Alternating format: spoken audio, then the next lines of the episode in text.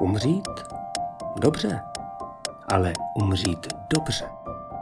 Podcasty s cestou domů a neb o životě a smrti nahlas.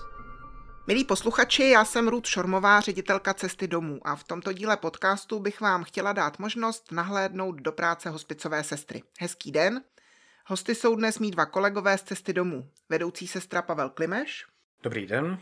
A zdravotní sestra Kateřina Tulachová. Dobrý den. Začněme otázkou pro vás oba. Když se řekne hospicová sestra, co se vám vybaví jako první? Auto, brašna, zvonek u dveří. A tobě, Pavle? Milosrdná sestra, hodná, přívětivá a sestra, o které se moc neví, co dělá. A typli byste si, co pod tím stejným pojmem napadalo náhodně oslovené, pro které není paliativní péče denním chlebem? To by mě moc zajímalo. Máš nějaký nápad?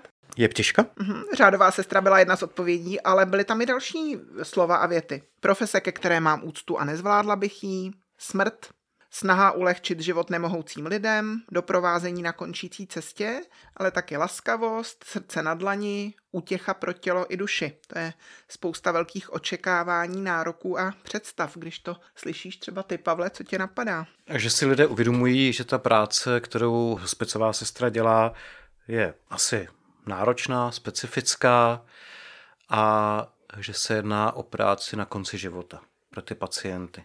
Díky. Vy oba tu práci děláte dlouho.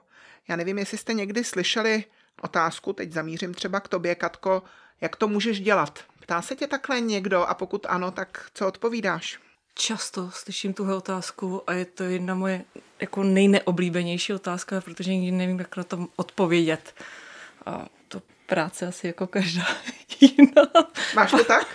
No mi to tak přijde. Já nevidím vlastně velký rozdíl mezi práci na oddělení. Pořád to je pro mě v první řadě péče o pacienta, zajistit to, aby pacientovi bylo co nejlépe. Já tam nechodím jako k primárně umírajícímu pacientovi. Já vím, že je ta prognoza nezvratná, ale můj první úkol v té rodině je tam nějak uklidnit tu situaci, zmírnit ty příznaky té nemoce, udělat co nejvíc můžu a to, jak to potom končí, to je prostě nevyhnutelný, tak na to trochu připravit tu rodinu, ale nechodím tam přímo s tou vizí, že teďka jdu k umírajícímu pacientovi. Přesto oba tu práci děláte dlouho, řadu let, tak je něco, co vám pomáhá to vydržet dlouho, protože to není lehké téma, se kterým pracujete, tak co, co vás posiluje? Doplňujete někde zdroje, čerpáte síly, ať už teda pracovně nebo osobně? Tak jestli můžu ještě já, tak pro mě to jsou moje kolegové, když za nimi můžu přijít do kanceláře, nemusí to být jenom zdravotníci, kolegové z podporního týmu, z poradny, holky z ambulance, probereme nějakou těžkou situaci, zrovna zažívám, nebo se tak různě odreagujeme. Takže nějaké sdílení a, a odreagování. Určitě je to sdílení. Uh-huh.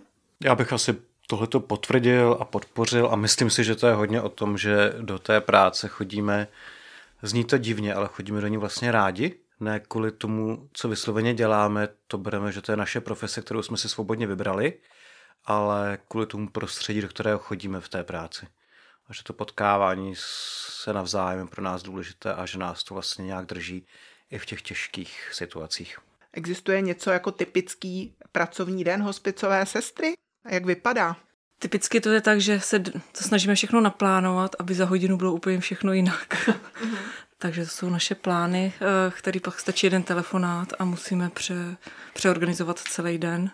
A to si myslím, že nás většinou i na té práci baví, že, to, že nic není jistýho. Všechno je pestré a nejisté. Pestré a Ale přesto zkuste, myslím, že ti naši posluchači možná vůbec nemají představu, jak takový den vypadá, tak eh, zkuste jeden vybrat, co se tak děje od rána. Tak když vezmu takový úplně klasický pracovní den, což považujeme, že všední den, tak je to ráno e, nějaké jako rozmýšlení, e, ke kterým pacientům bude potřeba jet. U nás pracujeme v systému primární péče, že každá zdravotní sestra má přidělené své pacienty a je potřeba si udělat nějaký plán návštěv a telefonátů k těm pacientům, což je ten plán, který jako idylicky vypadá někdy okolo 8-9 hodiny ráno, ale vlastně ve chvíli, kdy začneme ty pacienty obvolávat, tak ten plán se začíná přirozeně měnit právě těma potřebama těch pacientů, protože dochází k nějakým změnám u zdravotního stavu u těch pacientů, nebo dochází k nějakému posunu ve schopnosti těch pečujících, zvládají, nezvládají. Eh, takže může to ráno vypadat tak, že mám plánované dvě návštěvy a zbytek času trávit na cestách v kanceláři administrativou eh, nebo nějakým doplňováním materiálu a ve finále z toho můžou být čtyři návštěvy, z toho jedno urgentní s lékařem pro rapidní zhoršení zdravotního stavu. Takže dalo by se říct, že eh, snahou je dopoledne udělat urgentní návštěvy u těch pacientů, zajistit eh, ty pacienty tak, aby netrpěli nebo trpěli co nejméně s pomocí eh, té naší péče. Eh, potom se snažíme tady většinu sejít někdy okolo oběda, aby jsme se potkali, což je právě jedna z těch fází té podpory vzájemné a odpoledne většinou jezdíme na návštěvy spíš, které jsou klidnější, které se dají odložit, jsou plánované, ale mezi tím ještě třeba jsou uh, nějaké akutní příjmy, když třeba kolegyně z ambulance uh, přijdou s tím, že v terénu je potřeba udělat nějaký akutní příjem a ladíme to s našimi kapacitními možnostmi, jak sester, tak lékařů. Takže vlastně většinou odpoledne okolo čtvrté, když bychom se podívali, jak ten den měl vypadat, tak to vypadá asi tak jako z 80% jinak. Ale jsme na to zvyklí. A je to na tom asi to zajímavé, je to vlastně velká odlišnost od mnohých očekávání lidí, že to je klidná práce, že to je všechno tak jako, že to jde jedno za druhým, tak ono to tak vlastně úplně není. A naopak se snažíme reagovat velmi flexibilně a ty plány nám to dost často mění. Ale je to vlastně taková jako zážitková záležitost trošku. Mm. A co si můžeme představit pod tím pojmem návštěva? Vlastně návštěva v rodině, je to rozhovor nebo uh, nějaká kontrola toho zdravotního stavu, co vlastně sestra běžně v rodině dělá, když pracuje v domácím hospici. Tak je rozdíl, jestli jdu úplně na první návštěvu s lékařem nebo už potom na nějakou kontrolní návštěvu. Před tou první návštěvou to je vždycky takový, že máme informace dopředu po telefonu, což nemusí vždycky odpovídat, tak to je vždycky takový napětí, co nás tam čeká v té rodině.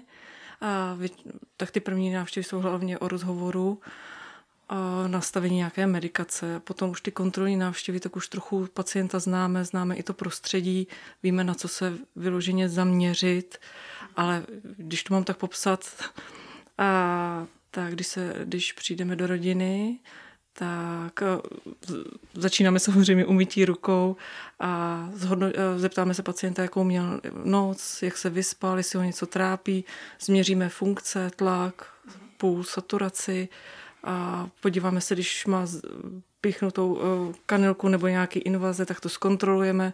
Mezitím se vyptáváme i těch pečujících, eh, jak oni to zvládají, jestli oni něco nepotřebují, jestli mají všechny pomůcky, léky. Like nezdravotník si určitě říká, že když je někdo v terminálním stádiu nemoci, tak potřebuje nějakou hodně odbornou péči, kterou si spojuje většinou s nemocničním pokojem, tak eh, co ten domácí hospic vlastně umí v tomhle nabídnout. Je to i ta jako odborná práce přímo v té rodině, nebo co, co vlastně neumíte a ten pacient by to v té nemocnici třeba dostal a v domácím hospici to nedostane, nebo nic takového není? Já si myslím, že to, co my umíme, je vníst do té rodiny trochu klidu, a, a podpory pro ty pečující, aby vlastně věděli, že teďka to, co se děje, je normální a přirozený a to, co oni by měli udělat, tak je ta jejich přítomnost taková klidná. A tak když se nám tohle podaří, uklid, jako sklidnit ty příznaky a ty pečující, aby si byli v, v tom svém pečování trošku jistý, uh-huh. tak to je to nejdůležitější. To samozřejmě v nemocnici by za ně přebral zdravotnický personál, oni by tam mohli jenom být, ale zase v tu chvíli je to cizí prostředí, ve kterým ani ty příbuzný, ani ten nemocný se asi necítí úplně komfortně. Mm-hmm. A já bych k tomu doplnil, ano. že zaprvé ještě, mm, myslím, potřeba rozlišit takové ty návštěvy opravdu plánované, kdy vlastně se jedná o nějakou plánovanou kontrolu zdravotního stavu, Eh, efektu léku a potom jsou návštěvy eh, neplánované, pohotovostní, což jsou fakt výjezdy při zhoršení toho stavu, při zhoršení nějakých příznaků nebo nefunkční medikaci, nefunkčních lécích, nebo protože nefunguje právě nějaký invazivní vstup, nějaká kanila, nějaká stomy, nějaký port. Eh, a vlastně by se dalo říct, že a často se to i používá, Eh, vlastně ta naše služba je něco jako domácí hospitalizace. A vlastně to, co my v tom domácím prostředí zvládneme, jak lékaři, tak naše sestry, tak je vlastně ekvivalent toho, co by se dostalo tomu pacientovi v tom nemocničním prostředí. Když se obráceně mě lidi ptají, jestli jsou diagnózy nebo nějaký pacienti, které nevezmeme do péče, protože jsou moc komplikovaní nebo mají diagnozu, se kterou nemůžeme pracovat, tak vlastně v tu, zatím jsme se nesetkali s žádnou diagnózou, kterou bychom doma neuměli zvládnout. Za prvý, protože používáme úplně stejné léky, jako by se používaly nebo se používají v těch nemocničních zařízeních, to za prvé. Za druhé naše přístroje vybavení pro uh, ošetřování vstupů, uh, pro punkci nějakých tělních tekutin, uh, sonografie, to všechno jsou věci, které máme a vlastně není potřeba kvůli tomu pacienta nějakým způsobem transportovat do nemocnice. Takže to zvládneme. Takže vlastně pro nás, jako hospicové sestry, je to, bych řekl, normální práce, jako by jsme byli na oddělení, ale jsme u pacienta doma. A myslím si, že na dost vysoké profesionální úrovně právě tím, že to není jenom o převazech a o kontrole tlaku, ale právě o intervencích, o ošetření invazí, o vyšetření pacienta sonografickým, eh, o různých punkcích, které v domácím prostředí děláme.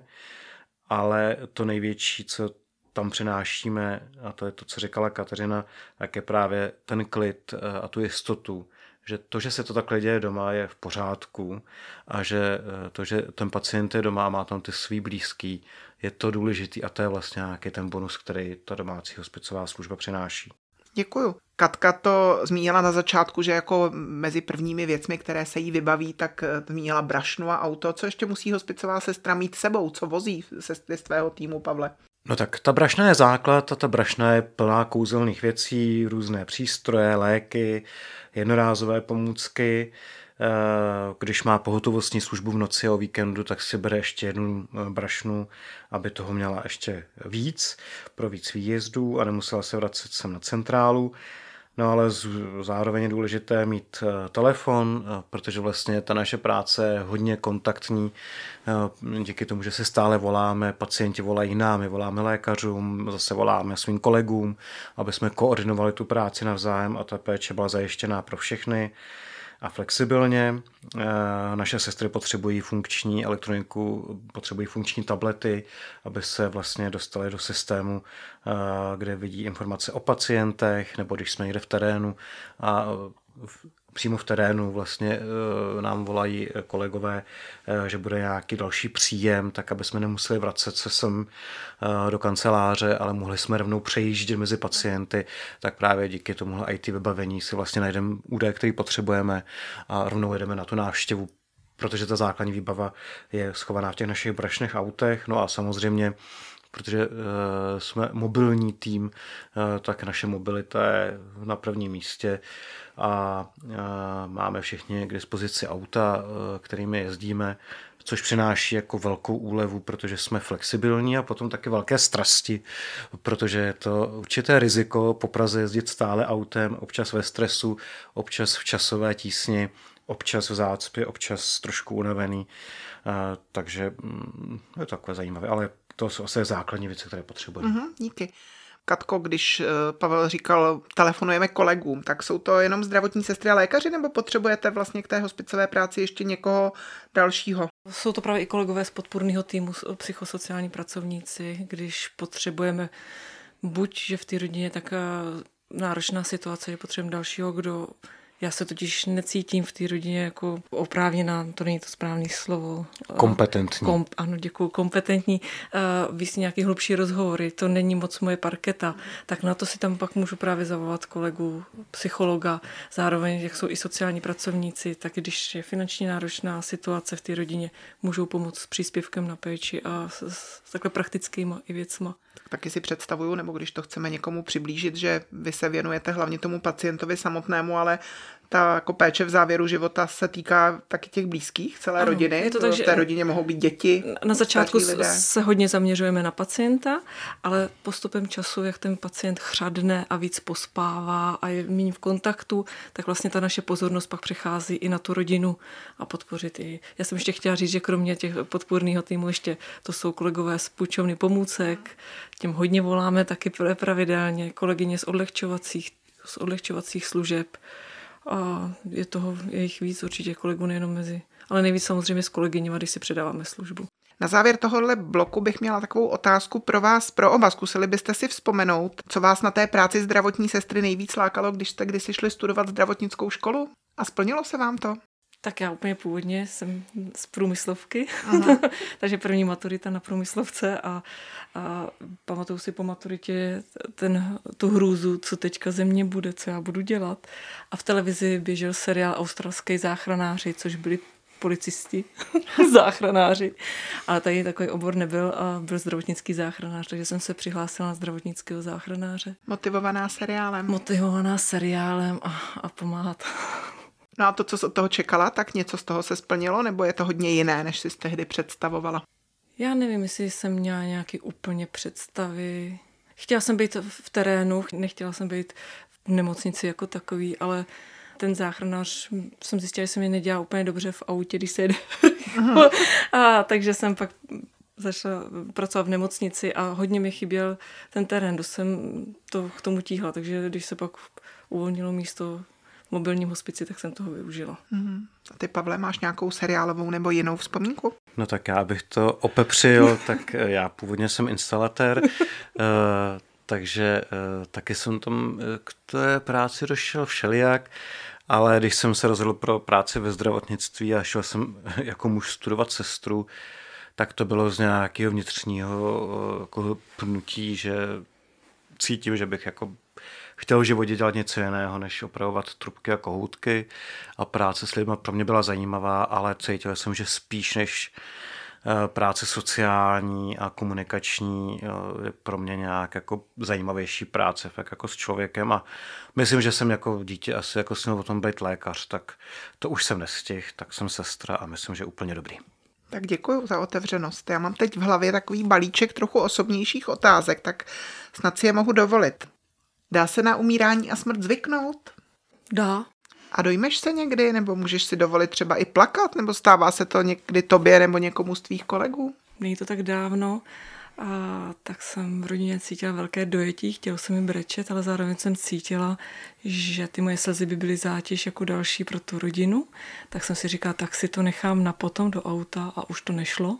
I když mám takový rituál, že vždycky, když jdu z takhle nějaký náročný situace a většinou to je od úmrtí, tak si pouštím hudbu a, a to, to mi pomáhá i, i v tom emočním tak nějak odpoutání. Někdy to pouštím hodně na hlas, to pomůže ještě víc. A když se dojmu, když právě i hudba zazní v té rodině na tom konci, je to úplně něco jiného a je to mnohem hlubší. Bohužel to často není.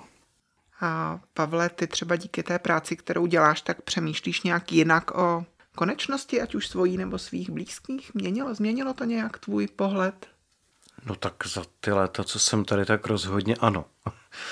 Asi by bylo divný, kdyby ne. A myslím si, že a to zní trošku jako kliše, ale myslím si, že člověk se setkává s tou smrtí v té intenzitě jako my a ještě má tu zdravotnickou povahu, to znamená, jako měl bych umět zvládnout všechno eh, a mít to ještě dokonce pod kontrolou, tak eh, to vlastně tak trošičku jako pře, přehodnotí priority v tom životě a trošku tu přerovná karty, ale myslím si, že tak jako hezky a zdravě, že to je vlastně jako, jako dobré a jsem za to vlastně rád a i když tady jednou skončím a půjdu někam jinam a nevím, jestli do zdravotnictví nebo zůstanu ve zdravotnictví, tak si myslím, že tohle to bude věc, kterou mi eh, práce v hospici dala, která je nedocenitelná.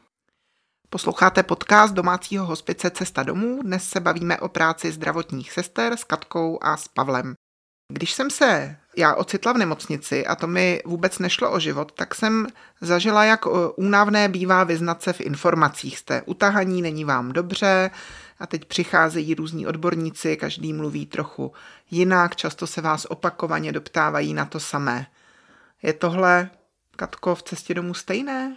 Není. My si snažíme ty podstatné informace předávat, aby jsme se právě, abychom tady tím rodinu nezatěžovali opakovanýma dotazama. Jak se to dá udělat? Jak můžete rodinu podpořit, aby teda nemuseli v té tíživé situaci myslet na tisíc dalších věcí, které je zatěžují nějak nadměrně? Co vám v tom pomáhá? Nebo co jim to ulehčuje?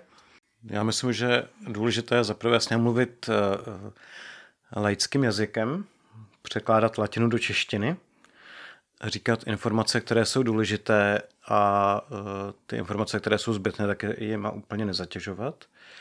Uh, zároveň nezlehčovat a uh, řešit věci, které jsou potřeba řešit tady a teď.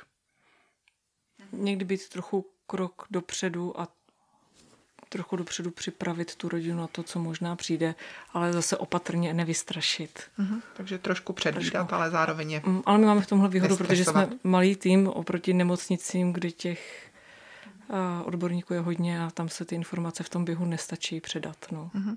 Pomáhá k tomu i to, že se nějak eh, dobře komunikuje uvnitř týmu?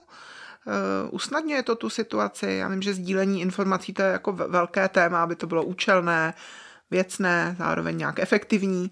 Eh, jako pomáhá vám to? Víte, co dělají v rodinách vaši kolegové? Dovíte se to včas?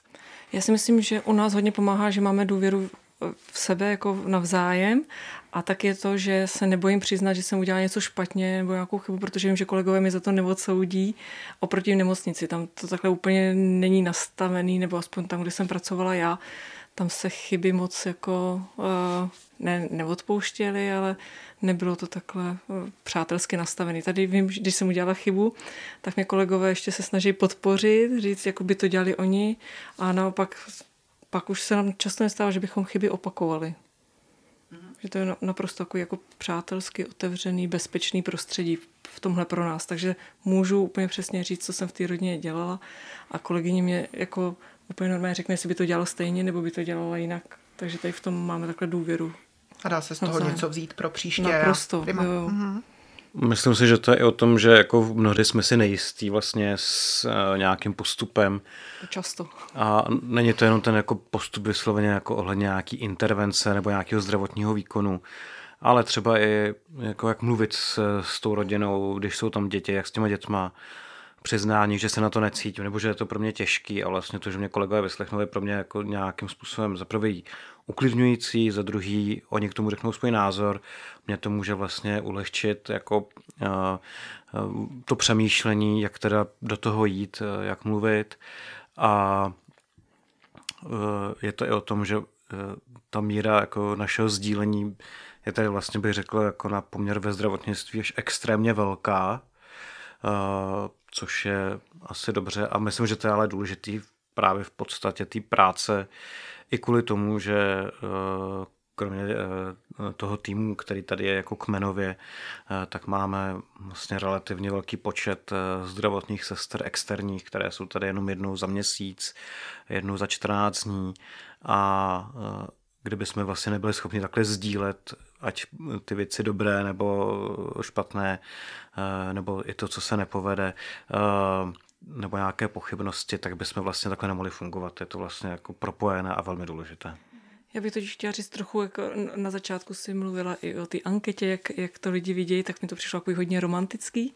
My se někdy v těch rodinách dostáváme a ne úplně, ale takového konfliktu, přece jenom ta rodina je v nějakém stresu a někdy nějak reagujou a já teďka si nejsem úplně jistá, jestli moje reakce nebo odpověď jim byla ta správná. Jestli jsem si to třeba nevzala moc osobně, tak i tohle, když proberu s kolegyněma, mm-hmm. tak to mi moc pomůže. Protože nikdy nevím, jestli já osobně si s tou rodinou úplně sednu, to moje nastavení.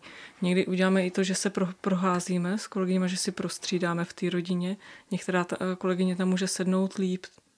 Jo, že to je i takový o osobním nastavení, taky sympatii, antipatii. No. To já sama vnímám, že podpůrný tým v cestě domů máme kvůli podpoře pacientů a jejich pečujících, ale vlastně dost intenzivně občas tuhle jo. službu využíváme i uvnitř a, a je to důležité. Díky.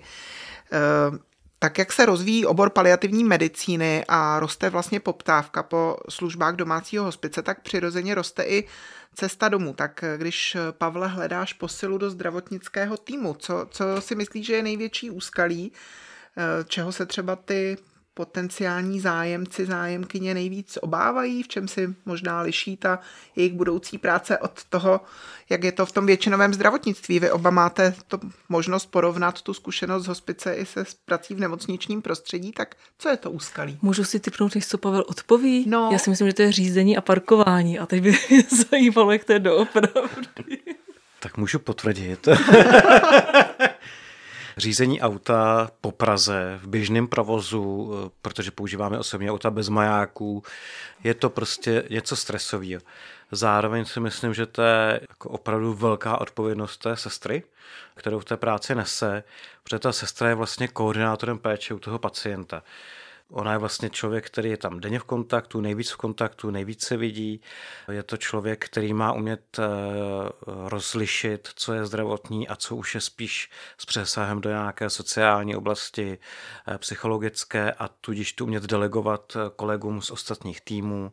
Zároveň musí umět dobře zdravotně posoudit stav toho pacienta, protože i ta sestra vlastně je odpovědná za frekvenci návštěv lékaře. Ona vlastně ta, která říká, eh, dneska je to v pořádku, doktor není potřeba, anebo naopak, dneska je tam doktor potřeba, protože pacient je na tom takhle nebo takhle a je potřeba s tou rodinou o tom stavu mluvit. Eh, což je prostě něco, co v českém zdravotnickém prostředí není úplně běžné.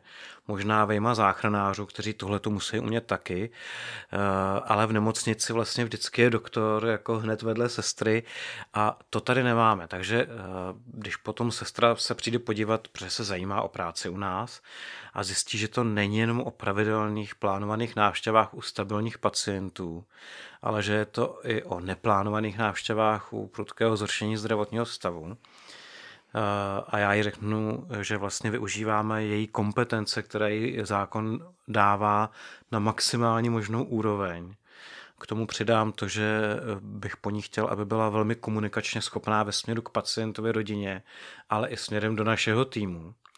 Potom k tomu přidám řízení auta, odpovědnost za přístroje, které vozí v brašně za několik desítek tisíc korun a za opiáty, které sebou vozí, noční služby a víkendové služby a ještě riziko, že možná bude mít eh, službu někde u dítěte, eh, tak eh, si ta sestra řekne, aha, tak takhle úplně jsem si to nepředstavovala, to je zase jako nějak moc. Potom vlastně je to takové jako přirozené síto, že buď ten člověk, který se o to zajímá, se o to zajímá ještě z nějakého hlubšího důvodu. Má tam nějakou ještě další pohnutku, proč prostě se o to zajímá, protože chce změnit nějak jako svoji profesní dráhu, chce opravdu zkoušet něco jiného, eh, možná vyhledává trošku adrenalin, tak je to zajímavé, ale pokud tohle to nemá, tak většinou eh, se rozloučíme úplně v dobrém, protože si myslím, že je to prostě nějak náročné. Zároveň ta zkušenost asi z cesty domů nám říká, že když už se pro tu práci někdo rozhodne, tak vlastně velmi často u ní vydrží dlouho, což je možná pro spoustu lidí mimo ten obor docela překvapivé, že ta fluktuace v paliativní péči není tak veliká, jak by se k náročnosti toho tématu dalo, dalo čekat. Jak dlouho se obvykle o pacienty staráte eh, v hospici? Já si myslím, eh, když mluvím s někým, kdo zjistí, že pracuji v hospici, byť v jiné roli než jako zdravotník, tak si představuje, že hospic to je takový jako klid, ticho, dlouhodobá péče. Je to tak? Nebo je to úplně jinak? Já mám takový pocit, že to je čím dál tím kratší dobu. Že už máme třeba i pacienta několik hodin. A čím to je? Jak se to stalo, že se to změnilo? Nebo to ani dřív tak nebylo? Tak zprovoznili jsme ambulanci, která právě udělá hodně práce u těch stabilních pacientů, který nepotřebují každý den návštěvy nebo jsou delší dobu stabilní, stačí jednou za měsíc upravit medikace.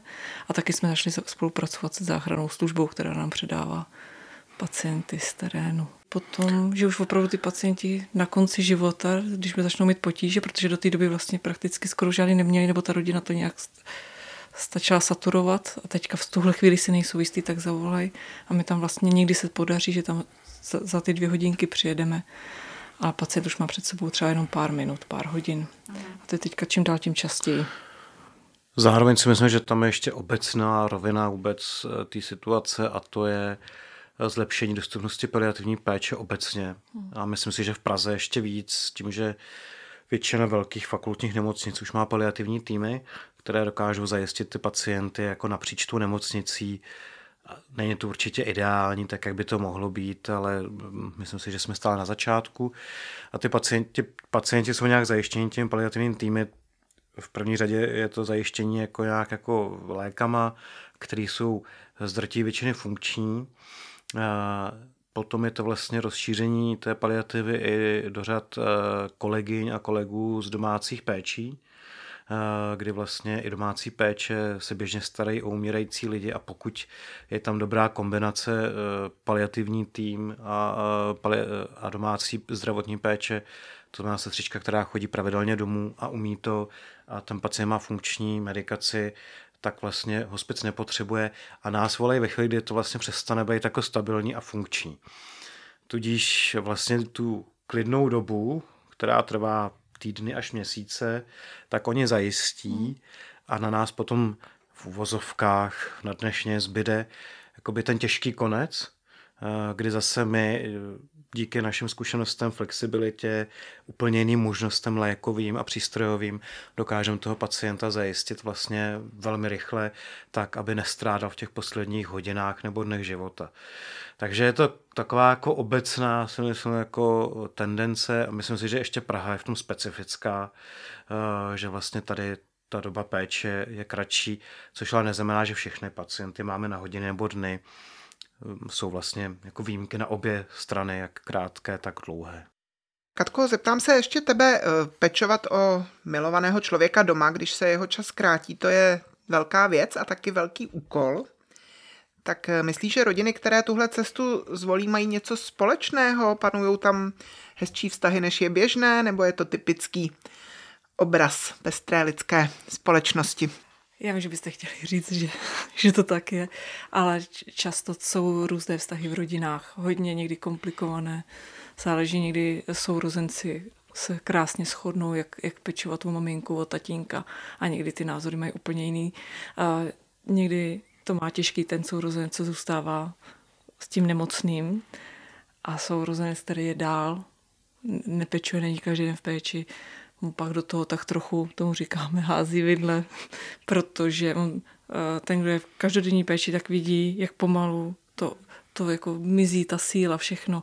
A ten druhý sourozenec přijede jednou za týden a začne říkat, a ty děláš tohle špatně a tohle by se ještě mělo udělat a jak to, že nejí. A hodně se to často točí o jídle právě. A tak eh, to zase toho našeho pečujícího, který tam je v tom každodenním plně rozhodí a zase musíme trošku uklidňovat. Takže ne vždycky jsou vztahy ideální, ale někdy je úžasný, že třeba pečuje ex-manžel, ex-manželka a že to dokážou, že ex-manželka může prac- eh, současně pečovat se současnou manželkou a takhle si pomáhají. Takže eh, ty vztahy, kterými poznáváme, jsou velmi pestrý. Překvapení. Pře- překvapení, přesně tak. A je to vlastně inspirativní. Jo, já to sama vnímám, takže vlastně my vstupujeme do nějakého výsostně soukromého prostoru na chvíli, navíc teda v velmi mezní situaci a tak si říkám někdy, jestli je vlastně možné držet se jakoby opodál, nebo jestli právě díky té těžké situaci tam vzniká nějaké silnější pouto a jestli vám se vlastně může jako těm, kdo tam vstupují na chvíli do toho příběhu, dařit nenavazovat tam vztahy, držet si nějakou míru profesionálního odstupu a zároveň být těm lidem blízko? Jde, jde to spojit? Nebo co k tomu pomůže? To si myslím, že spojit, že se nám to daří. Asi bych řekl, že to jde a nejde. Za prvé je to asi hodně dáno jako eh, každou tou sestrou a její individualitou a schopnostma. Myslím, že v tom hraje roli eh, zkušenost, věk, vlastní sociální zázemí a rodinný, ale i třeba víra. Když prostě bude, když máme v týmu sestřičku, která je velmi aktivní křesťankou a e, ocitne se v rodině, e, která e, má víru stejně a ve k modlitbě, tak prostě se spolu budou modlit a bude jim v tom všem dobře. Když tam bude sestřička, která je ateistka, která vlastně úplně jako s tou vírou neví nebo hledá, nebo se o tom nechce bavit, nechce se o tom vyjadřovat, tak, tak té rodině bude mít, myslím, spíš velmi profesionální vztah, ale tím to jako skončí. A druhá věc, která mě to napadá, je, že mnoho těch rodin nám zrcadlí něco z našeho života. A čím blíže eh, se dostaneme k nám samotným v našem životě, díky tomu, co vidíme v těch rodinách, tím víc nám to takzvaně říkáme drnká na strunu. A v tu chvíli si myslím, že mnohem víc v uvozovkách bojujeme s tím, eh, kam až můžeme jít vlastně v té eh, v tom přibližování se té rodině, protože je to vlastně velmi potom křehké a jednoduché. U mě jsou to typicky rodiny s dětma nebo dětští pacienti, kde vlastně je to přesně ta struna, kde to je jako drnká. Říkám si, jsem tady prostě zdravotník, který tady dělá svoji práci v situaci rodiny, která je v takové, na tom tak, jak je a zkus si to nebrat moc osobně. Já si myslím, že je důležité uvědomit, že tam nejdeme jako, že všem, jako, že jim pomůžeme, že je spasíme, že je zachráníme. Ne, my tam jdeme tomu nemocnému pomoct od bolesti, od nevolností. Když už ta situace je tak těžká, Když už je tak, tak udělat těžká, to maximum. Udělat to maximum, ale ještě jsem chtěla říct, že všichni ty naše pečující si zaslouží velký obdiv, protože oni nevědí, do čeho jdou. Je, často je to tak, že jejich uh, blízkého nemocného odvezli do nemocnice, on třeba ještě chodil, byl soběstačný a chtějí si ho vzít z nemocnice, ale najednou se jim vrátí někdo, kdo už nemá sílu si dojít na záchod, je potřeba ho začít přebalovat na posteli a to se oni všechno ve velmi krátké době musí naučit. A to si vůbec nedovedli třeba ani před týdnem, ani den před tím propuštěním představy, protože měli představu, že z nemocnice přijde asi někdo, kdo si na ten záchod dojde. A teď to tak není. Takže za tohle mají velký můj obdiv, že to zvládají. I přes tu velkou emoční zátěž, kterou tam mají, tak ještě dokážou takhle jako prakticky se něco uh, naučit a ještě a do toho jim to ještě stížíme, protože zavedeme podkožní kanilku Jo. a necháme tam stříkačky, které jsou plné midazolamu, morfia, haloperidolu. Řekneme, a když bude mít bolest, jak tohle to dejte. No a to je prostě něco, co je pro ty lidi zpočátku nepředstavitelné. Ale my a... nejsme tak zlí. My se řekneme, když nebudete vidět, tak nám zavoláte a probíráme to po telefonu. Tím mi vlastně krásně nahráváte, já stojím o to, abychom nepředstavovali tu práci jako plnou jako romantiky a, a, a jenom klidu. Eh, to, že se jako vracíme nohama na zem, přijde moc, moc důležité. Je teda něco, kdy ta spolupráce s tím nemocným a rodinou nějak eh, vázne, kdy to nefunguje, kdy v ní třeba nemůžete pokračovat? Stává se to? Tak stává se to. A myslím, že je to dobře. Že nás to Ale vlastně... i tak pokračujeme. Myslím, že je to dobře, protože nás to vlastně jako právě neuvádí v to, že jako všechno nám krásně jde, šlape, všechno je dokonalé, prostě svět je velmi pestrý a život taky. Asi nejtypičtější je to v situacích, kdy ta rodina je hodně nesmířená s nějakou jako prognózou toho svého blízkého, slyší informace, ale nevěří jim, nebo je spíš nechtějí přijmout. Hledají různý způsoby, jak vlastně ještě na vyzrát na nemoc, vyzrát na umírání, vyzrát na smrt.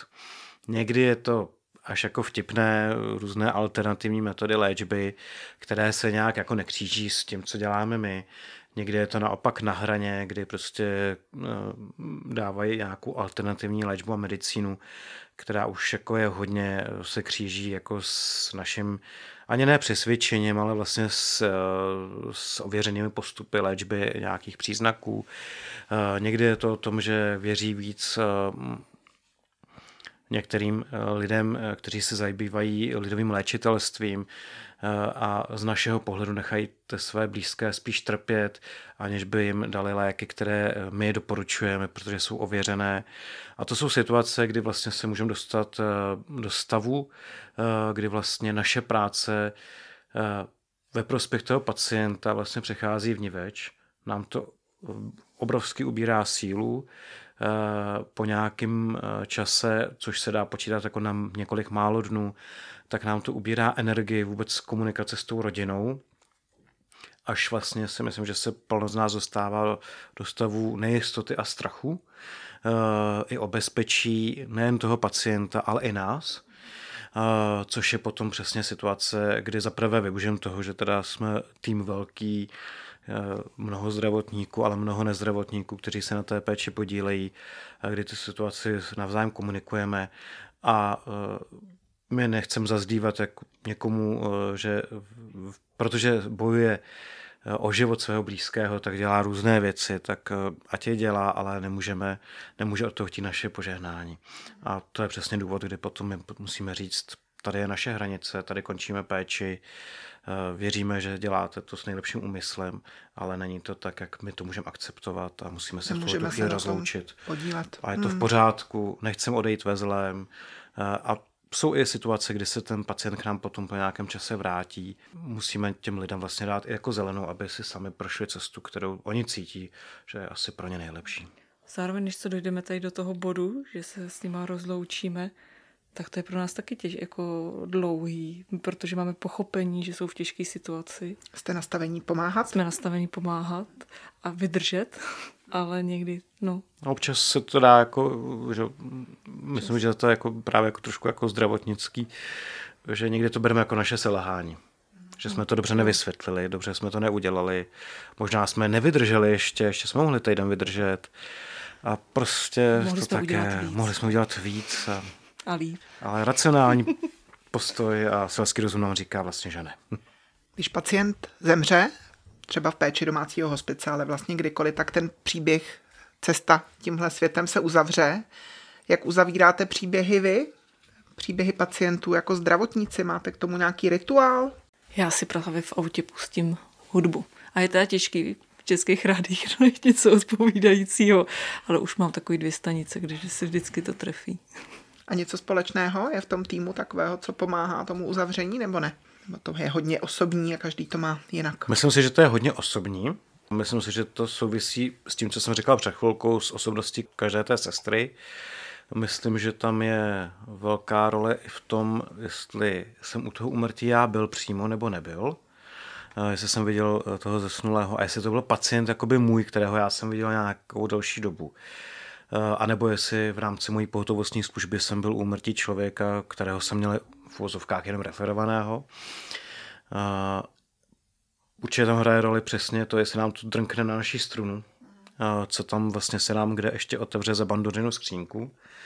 A myslím si, že ho, každý ten zdravotník to má hodně individuálně, jak to prožívá. A to společné si myslím, že, že to probíráme vlastně člověk by řekl, že to je intervize, prostě sejdeme se na sesterně. A protože víme, že kolegyně někdo umřel, tak vlastně se jí ptáme, tak co, jaký to bylo, zvládla jsi to, jak se cítíš, co, co, co manželka, zvládla to? A že vlastně tím dáváme té kolegyně nebo kolegovi možnost říct, jak se cítím. A on v tu chvíli si řekne, jestli o tom chce mluvit nebo nechce, a nějak se to jakoby uzavře a potom je samozřejmě možnost eh, spíš jako hlubší práce ještě s tím příběhem, pokud to potřebujeme, jak přes naše eh, kolegy nebo i externě. Mhm. A potkáte se ještě někdy s těmi pozůstalými, nebo tím okamžikem úmrtí to je tečka a nic není potom?